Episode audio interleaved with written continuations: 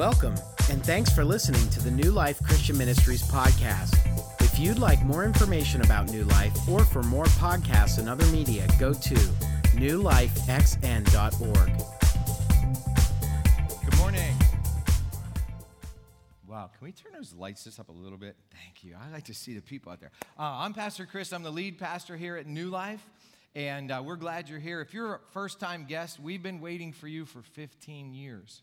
That's the truth. We started New Life to reach people in our community, in our region, who maybe had sort of given up on church or maybe never tried church. Um, and we're glad that you're here. We had the coffee ready uh, long before you got here this morning. Hopefully, there were some good uh, treats beside the coffee. But why we're here is to share, grow, and live the new life of Jesus Christ with the world, one person at a time. And uh, we do that not just on Saturday night, Sunday mornings, but throughout the week. And I had an interesting experience uh, Friday morning. I went down to the South Hills Village Mall with Nancy, and uh, the reason we went is because my Apple computer broke, and uh, the only place where I could get it fixed on Labor Day was the South Hills Village Mall. And so I was going to pick it up, and I had my big iMac box because they told me to bring the box with me. And I'm standing there in the food area waiting for Nancy to come out from the restroom, and this older guy walks out from the restroom. I, when I say older guy, I'm saying he was probably in his upper 80s, okay? So, anyway. He walks up to me. He says, Good morning. I said, Good morning. He goes, You know, there's a lot of people in line already. iPhone 7 came out today. I said, Oh, he goes, Did I see you on television last night? I said, Maybe, you know, and he said, Yeah, I think I saw you on television. He goes, You look just like you do. He said, It must be my HD TV. I thought, okay, I look as good in real life as I do in HD TV. But actually, um, I had never been on television before. Uh, it was called Real, Real Life uh, on Channel 40 on the Christian television station uh, down in Wall, Pennsylvania. Anyway, I showed up a week ago, Wednesday. Actually, it was a pre recorded show. Uh, and uh, so I showed up on Wednesday morning and I went in for makeup. And I had never done that before. And, uh, and, and the, the, the, lady there had never done it before either. She, the lady who did my makeup, she was a new lady, first day on a job, you know. And, and so I said, I was trying to make her feel comfortable. I said, you know, I'm on Word FM every week. Once a month, I'm on uh, Ask the Pastor. I said, John and Kathy tell me I have a great face for radio. and she didn't laugh. I thought, oh man, we're in trouble. We're in trouble. But we're talking about work today. Um, and, and so that lady, she actually, I don't know if you think she did a good job. I, I think I probably looked about as good as I do or as bad as I do. However, you know, I think she did a good job. But, you know, we're going to talk about work today. And a couple weeks ago, Pastor Brad talked about work on Labor Day weekend.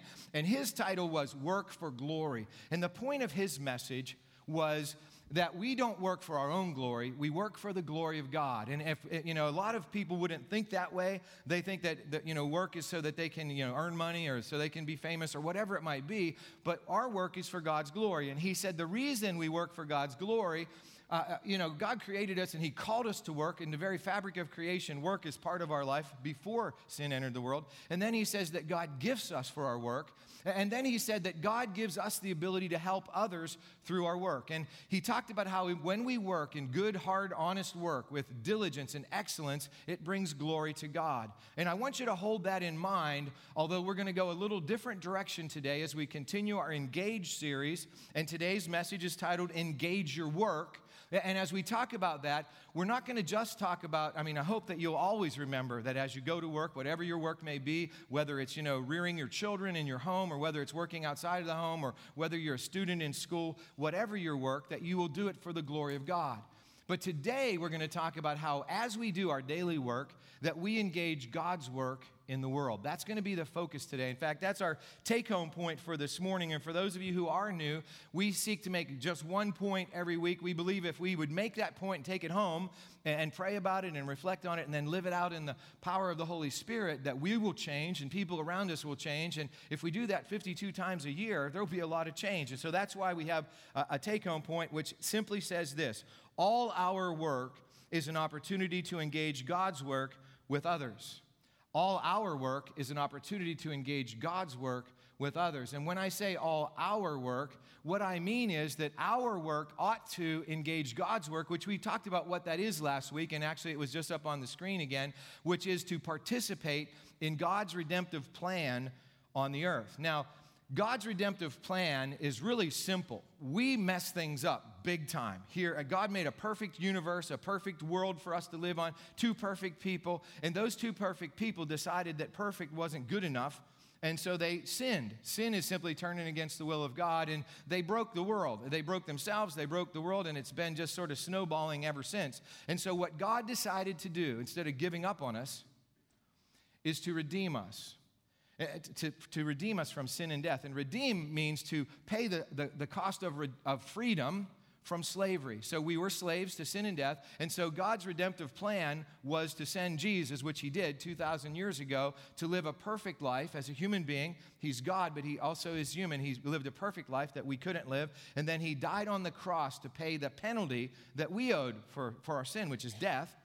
And then he rose from the dead, and now he's in heaven waiting to return. And he sent his Holy Spirit to everyone who believes. So that's God's redemptive plan. So, how do we participate in God's redemptive plan? Well, first, we have to receive it. We have to receive Jesus Christ as our Savior and Lord in our lives, and then we share that with others. And the primary way that we do that most of the time is through our work. So think about that. How do we spend or invest most of our time? If you're younger, you might invest most of your time in school. And, and, so we would say that if you're a student, that your work is school. And you have schoolwork. And I always say, you know, my kids used to say, I have some homework tonight. I said, no, you don't. You have schoolwork.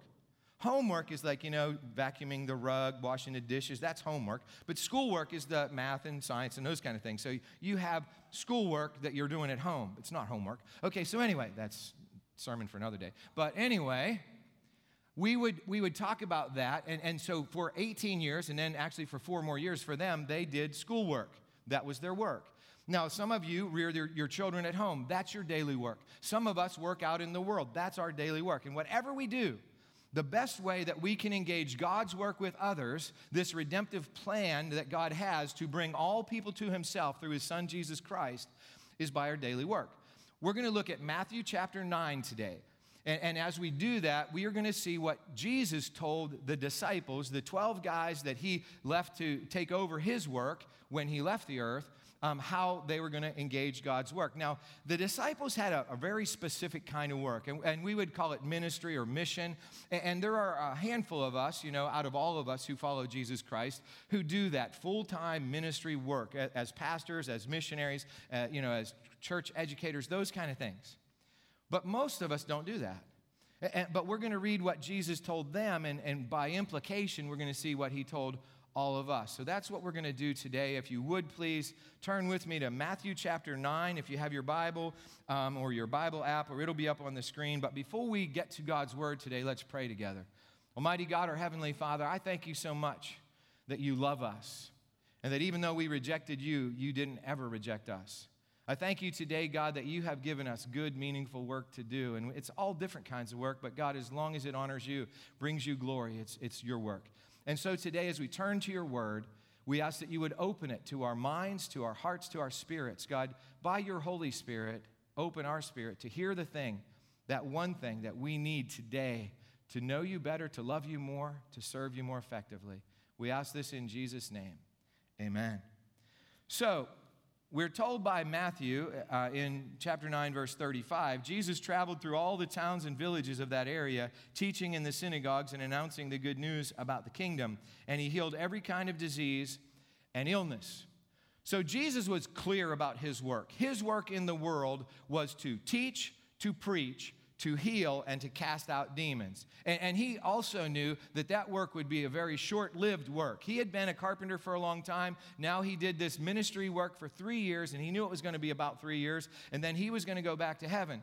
While he was here, he knew that he was called to stay in a specific geographic area. He only um, served in Israel. He never went anywhere else outside of his native country. And, and then he also knew that when he left, he needed to have people ready to continue the work after he went back to heaven. After he died on the cross and rose from the dead, there needed to be people ready to continue the work. And these 12 guys are, are he's going to talk to them in a moment here. But I want you to understand something that's really, really important. And that is this work of teaching, preaching, healing, and casting out demons, Jesus has entrusted to you and me. To you and me.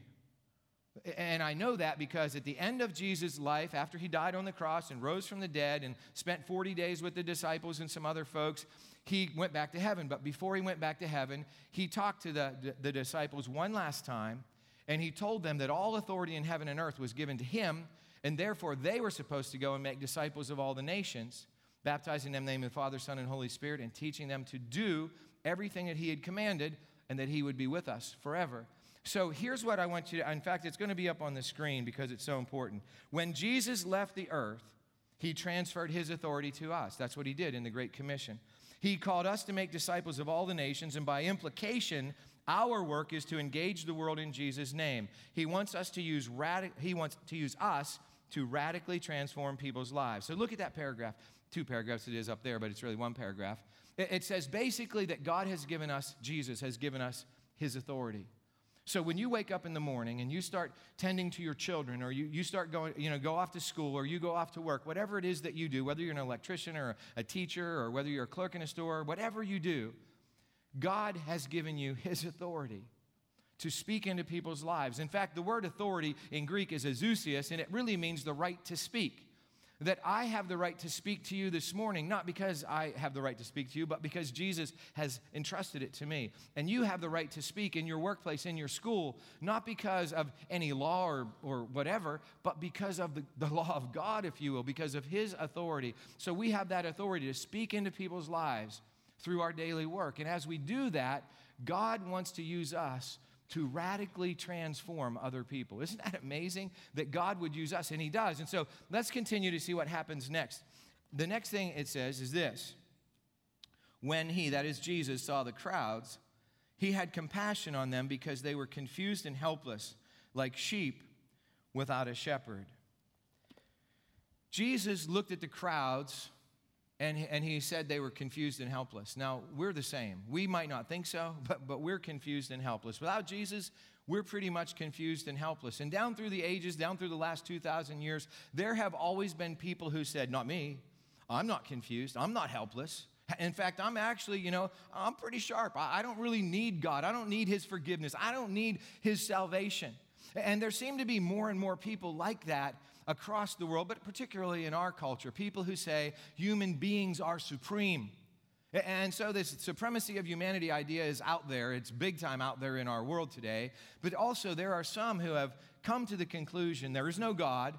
But since there's no God, there's just no meaning in life. I mean, and, that's at least an honest uh, uh, assessment. If there's no God, there is no meaning in life. And, and some people have come to that conclusion. So, one group of that type of people say, well, let's eat, drink, and be merry, for tomorrow we die. Another group have become sort of stoic. And, and what that means is, you know, keep a stiff upper lip, you know, work hard. I don't know why, but work hard and do the best you can. And, you know, when hard things come, deal with them like, you know, men and women. And, and, so you have that. And then you just have other people who are just out there existing. They really don't think about whether, you know, human beings are supreme or God is supreme or is a God. What a God. They don't really care. They just know we're at the top of the food chain, so it's pretty good if you're a human being. And, and that's what they do. So Jesus saw us this is really powerful. He saw us as people created in his own image. Jesus didn't, I mean, he, he saw that we were like sheep without a shepherd, lost and confused, but he knew that inside of us we were people.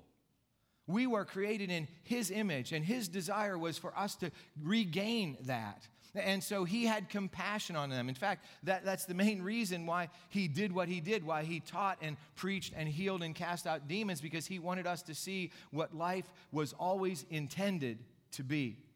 And, and not how it really was and how it really is. You know, I mean, do you think, did you ever stop to think about this? We weren't supposed to ever get sick. We weren't created to be sick people, but sin brought sickness to the world. And I'm not saying if you're sick, you're sinning. I'm saying that because, because there's sin, there's sickness. And we weren't created to, to be evil, we were created to be good. And in fact, God saw the first two people and said, It's very good. But the thing is, we rejected that. And so there's evil because we've rejected the good. And God had a plan, and Jesus knew that plan. And so he had compassion on everybody. And that's why he did what he did and why people were so amazed by his wisdom and his power and his compassion. Then the next thing it says in the next verse is he said to his disciples, The harvest is great, but the workers are few. The harvest is great, but the workers are few. So first he calls us sheep. Now he calls us, you know, a harvest. He sort of like grains of wheat or corn or whatever. And he says, 2,000 years ago, he said, look around, look at these crowds. People are just waiting to, to, to receive that life that's truly life that I came to give. It's like a harvest field that's already ripe, but what the problem is, not enough workers. You see, there aren't enough workers. And, and then look what he says. Finally, he says this So pray to the Lord who is in charge of the harvest and ask him to send more workers in the field. So, what Jesus is doing is he's saying, Look, we need more workers. We need more people who understand that God's redemptive plan is to have me. And he hasn't died yet, but he knows it's coming very shortly. And he's training these, these guys and there were women in the group too, but there were 12 guys that got the, you know, we're going to see in a minute, who got to be called out as the disciples. But there were, there were, you know, as many as 500, most biblical scholars believe, who were traveling around with Jesus all the time, learning his ways and getting ready to unleash the good news on the world whenever the time was right. And so Jesus is saying, pray for God to send workers because there's not enough. And there's never, there have never been enough workers. And the interesting thing to me is what Jesus does next. Uh, it's, it's one thing for us to pray, and we must pray. You know, prayer is not a substitute for action, it's an action for which there's no substitute. And Jesus told the disciples, pray for workers. But in the very next verse, look what it says Jesus called his 12 disciples together and gave them authority to cast out evil spirits and to heal every kind of disease and illness. Does that sound like somebody you know? That's like Jesus, right? So, what Jesus did was gave his disciples the ability to do what he could do. And it says the names of the 12 apostles first, Simon, also called Peter, Andrew, Peter's brother, James, son of Zebedee, John, James' brother, Philip, Bartholomew, Thomas, Matthew, the tax collector, James, son of Alphaeus, Thaddeus, Simon the Zealot, and Judas Iscariot, who later betrayed him. And it says Jesus sent out the 12 apostles with these instructions Don't go to the Gentiles or the Samaritans, but only to the people of Israel, God's lost sheep. Go and announce to them that the kingdom of heaven is near. Heal the sick, raise the dead, cure those with leprosy, and cast out demons. Give as freely as you have received. So Jesus tells these guys that they're supposed to pray that God will send more workers, and then he sends them out. So when you start praying for God to use you in your work, for God to send more workers, guess what he's going to do? He's going to send you out he's going to send me out. That's what Jesus, that's what God does. God, first of all, uses who he has. So God is always looking for more workers. But he also always uses the workers that he already has. And that's what we learn from this passage of Scripture. So, the implications of this passage of Scripture are whatever we do, if we know Jesus Christ as our Savior and Lord, we're supposed to engage God's work in our daily work. I once knew a carpenter. He was a young man in his early 20s, and he was a carpenter. And what he did every day when he went to work, he, um, he did the best he could do. And in fact, he was always seeking to learn more. He was trying to figure out everything about the carpentry trade, and everything he did, he did to the best of his ability because he knew that how he worked reflected his relationship with Jesus Christ. And he wanted everybody to understand how much he loved Jesus Christ, so he worked really hard. And whenever he would work really hard, some of the other workers would say, You know, we don't really work that hard around here. And he would say, I do. And they would say, Why? And he would say, Because I'm working for God. That's not, you know, I'm not working for, you know, the boss. I'm working for God. And they didn't really get that. But, you know, and if they wanted to know more, the young man would talk with them. But if, if not, he would just go back to working hard. And then the, the homeowners, you know, would sometimes say, Hey, you know, you, you really work hard. And then I would say, Yeah, because I want to bring glory to God in all I do. And if they picked up on that, then he would talk with them about God. If not, he would just go back to working hard. And the reason I know this young man is because I was the young man. I was the young man who had a job doing carpentry work. I loved carpentry work. In fact, I still love carpentry work because, you know, I would show up at the job site and there would be nothing there. And when we would leave that day, there would be a, a you know a, a, floor poured for that for whatever room or a house or whatever. Then the next day we would put walls up, and the next day we'd put a roof up, and it was it was amazing. You had nothing, and then you had something, and you could always see that. And, and if you did your work well, people noticed because I don't know if you noticed, but a lot of people don't do their job that well. And so, you know, as, as you did that, I went home every night and I would go to bed and I say, God, thank you for the opportunity for good hard work. I might not use those exact words, but for the opportunity, you know, to build that house, to put on those shingles, to do whatever I did that day. And, and as, as we worked together, as this team worked together, um, it was really interesting how there was this interplay back and forth between us. And, and the thing is, the devil doesn't want us to enjoy our work. The devil wants us to really be miserable at work. The devil wants us to think that what we do doesn't really matter. Maybe we're staying home rearing our children, and the devil wants us to think that, oh, I should be out there in the world doing something. Or maybe we're out in the world doing something, and, and we say, well, you know, all I'm doing is. And you can fill in the blank with what all you are doing is. I mean, some days I had to dig ditches. I'm not a big fan of digging ditches, to be honest. You know, it gives you blisters on your hand, it makes your back hurt. But at the end of the day, you have to dig the ditch so you can pour the footer so you can pour the floor so you can build the house, you know? So sometimes you have to do things that don't seem that much fun, but if you're doing it to God's glory, it doesn't still make it fun, but it makes it better.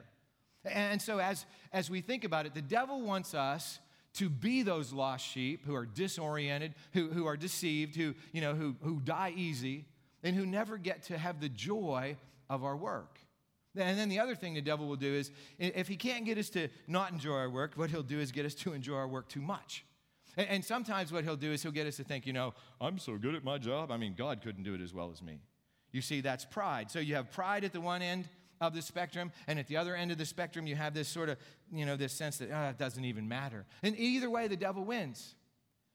But when we do good, hard work, whatever it is, you know, whatever it is, it's good, honest, hard work. We bring glory to God. Go back to two weeks ago. If you didn't see that message, go online and watch it. But today, it opens up doors so that we can share the good news of Jesus. And sometimes all that will happen is we just get the satisfaction of doing good, hard work. Because, you know, God, or Jesus, uh, who is God, said to the disciples that we're supposed to pray for the Lord of the harvest to bring the harvest, right? The fruit, we could say a harvest is a fruit. If it's apples, it would be fruit, right? And so Paul the Apostle said that the fruit of our life in the Holy Spirit is love, joy, peace, patience, kindness, goodness, faithfulness, gentleness, and self control. And as we go about our work, if the Holy Spirit is in us and we demonstrate those things love, joy, peace, all of those nine attributes of the fruit of the Spirit people will notice that too.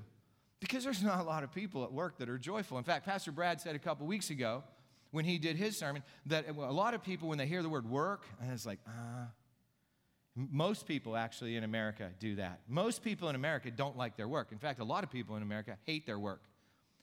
And I believe it's because we don't understand what we're doing. We don't understand. We're not working for some man or woman, we're working for God. We don't understand that by what we do and how we do it, we can open up a door to God's redemptive plan in somebody's life. It might be our coworker. In fact, I had two coworkers when I was a carpenter. They weren't Christians and they knew I was a Christian. I, I, wasn't bragging about it. I, did, I didn't, you know, I wasn't one of those religious people. I still am not one of those religious people. We'll talk about that in a minute. But what they would try to do is they would try to get me to curse. They would try to get me to engage in their lewd conversations. They would try to get me to, to not work as hard. They would try to get me to get angry, which wasn't all that hard to do back in those days because something didn't go right. Because they knew I was a Christian. And if, if I did any of those things, what they thought was I would just prove I wasn't a Christian. Now, I'm not saying I passed every test, I didn't. But I passed a lot of tests, and they enjoyed working with me. Number one, I worked harder than they did, so they didn't have to work so hard. Number two, they enjoyed working with me because I was sort of funny. You know, I could see the, the humor in things, and a lot of times at my own expense, and so they enjoyed that. And one of them, actually, I found out many years later, became a believer. And I'm not saying it was because of me, but I am saying that I didn't give him a reason not to believe in Jesus by the way I worked. And that we certainly at least should do that. Not give, we shouldn't give people a reason to not believe in Jesus by how we work. And so, what I was saying a moment ago about I wasn't religious and I'm still not religious, and you're thinking, you're a preacher. You got to be religious. No, I don't have to be religious because religious means that you think you have it all down and you think that you're better than everybody else. Religious means that by your rituals and traditions, you think that God is going to give you a gold star on your forehead. God isn't giving us a gold star on our forehead because of anything we do. If we get a gold star on our forehead or a crown on our head, it's because of what Jesus did. That's the whole point. You know, God's redemptive plan on the earth is to free us from sin and death. And part of sin and death is, is religion. And in that sense of the Pharisaical kind of people, you know, Think about this. Everybody loved Jesus back in the day. Back in the day when Jesus was walking on the earth, people invited him to weddings, they invited him to dinner parties, they invited him to all kinds of different parties. People were there like tax collectors and prostitutes and the general population that wasn't considered too well, and then ordinary people, and they all loved Jesus. The only people that didn't love Jesus were the religious people because Jesus didn't act religious. He didn't wear the right clothes. He didn't, you know, didn't talk the right way. And he certainly, I mean, he called God Father. That, that's just, you can't do that. That's too personal. And so they didn't really like it. Not only did they not really like it, they eventually crucified him because he was so different, so radically different. And, and there was just this fruit in his life love, joy, peace, patience, kindness, goodness, faithfulness, gentleness, and self control. And that's what we are called to live out in our life. So, I'm going to give you three quick ways when you go to work tomorrow, go to school tomorrow, stay at home tomorrow, and rear your children tomorrow, whatever it is that you're going to be doing, or even this afternoon. Three quick ways that we can make sure that we engage God's work through our work. And the first one is simply this always remember you're working for God. Always remember you're working for God. One of the reasons why some of us find it hard to have a smile on our face at work is because we think we're working for Attila the Hun. We're not.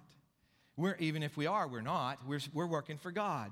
You know, sometimes we, we think that we're just working for these little children who don't, you know, give us very much affirmation. But we're not. We're working for God. We, we think that, oh, I'm retired now. I don't even have a job. Yes, you do. You're working for God because we never stop working for God.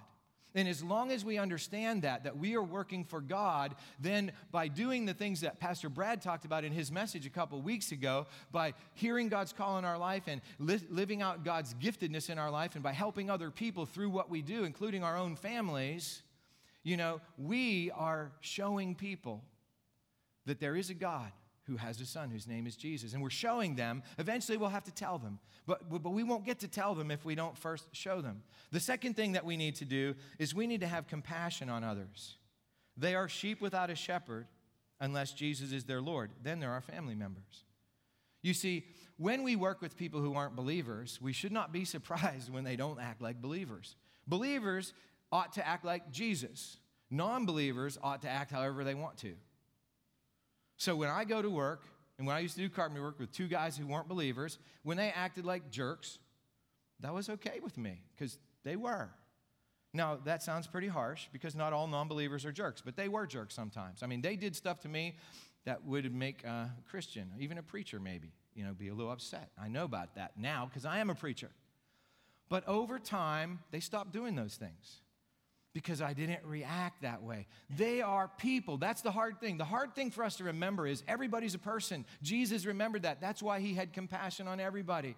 Because he didn't see an object, he didn't see a coworker who's a jerk, he didn't see a classmate who, you know, doesn't deserve my time, he didn't see a teacher who was just mean. He didn't see Jesus didn't see any of that.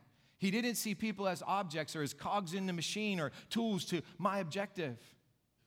He saw people, hurting, broken people. And that's why he died on the cross for us because we're hurting, broken people. And then once we receive that new life, that redemption, then we're supposed to become brothers and sisters, right? We're all followers of Jesus Christ. And we all know that it doesn't always work out that way, that even our brothers and sisters can give us a pain where a pill won't reach sometimes, right? Let's be honest. We know that that's the case. But they're people too and we need to love them and encourage them. And so the third thing that we can do is pray.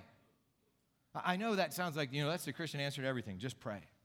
Well, guess what? It is the Christian answer to everything. As I already said, prayer is not a substitute for action, it's an action for which there's no substitute. If your boss is not a very nice person, pray for your boss. Do the best work that you can do.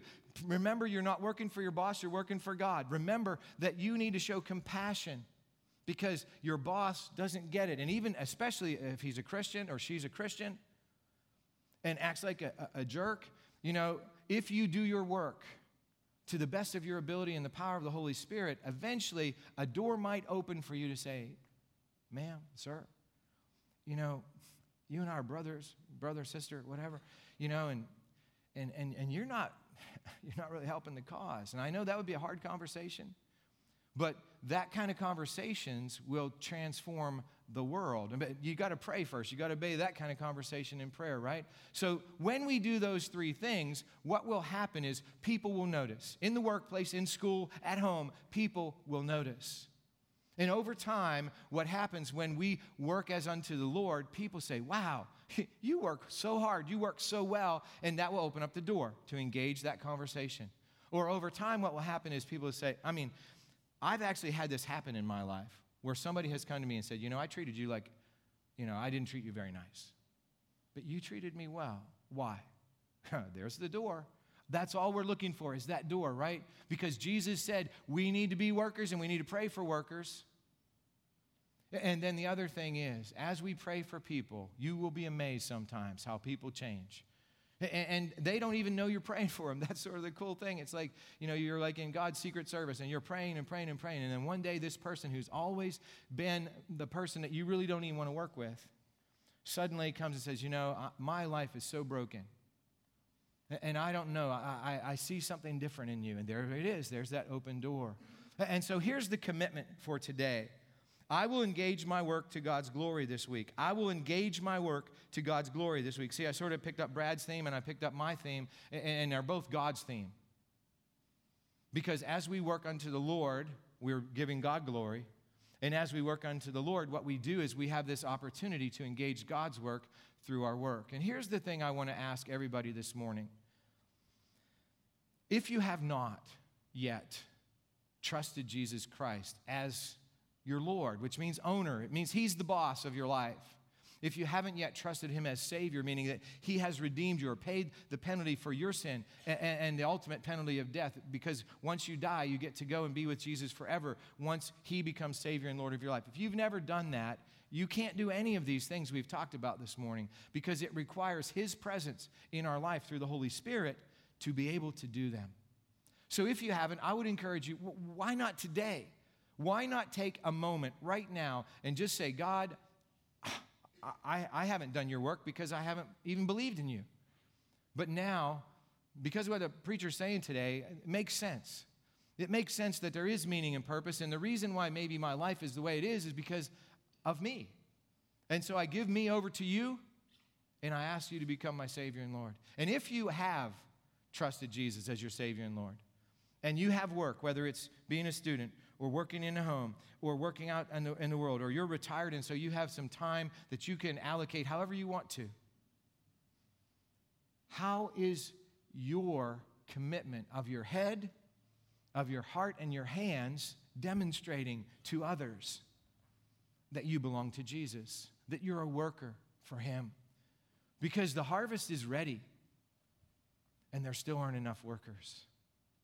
And, and when you and I work to God's glory, when you and I engage our work as God's work, it will change us. And the ripple effect of that is it will change our schools and our homes and our workplaces, our community, our region, our nation, the world. That's the plan. The plan has never changed. And Jesus said. We need more workers. So we need to go out. If we already are workers, then let's be workers and let's pray for more. If we aren't yet workers, why not right now? Because it's the best job there is. The best job in the world is whatever you do, to do it as unto the Lord and not to humanity. Let's pray. Heavenly Father, we thank you so much for who you are. We thank you so much that you are the great God above all gods, that you are the one true and living God, and that your Son Jesus has given us an offer that we can have a life that is truly life, meaningful and purposeful, that we can overcome the works of the devil in our life and we can work for you. God, we pray today I pray for any who just now trusted you for the very first time as Savior and Lord that you would fill them with your Holy Spirit. And I would pray for all of us who have not yet given our lives over in the workplace that right now we would do that. We would commit to doing that. And this afternoon or tomorrow, the next time we go to schoolwork or just minister to our children, that we would do it to your glory and to your honor. Fill us with your spirit that we can fulfill these commitments in Jesus' name. Amen.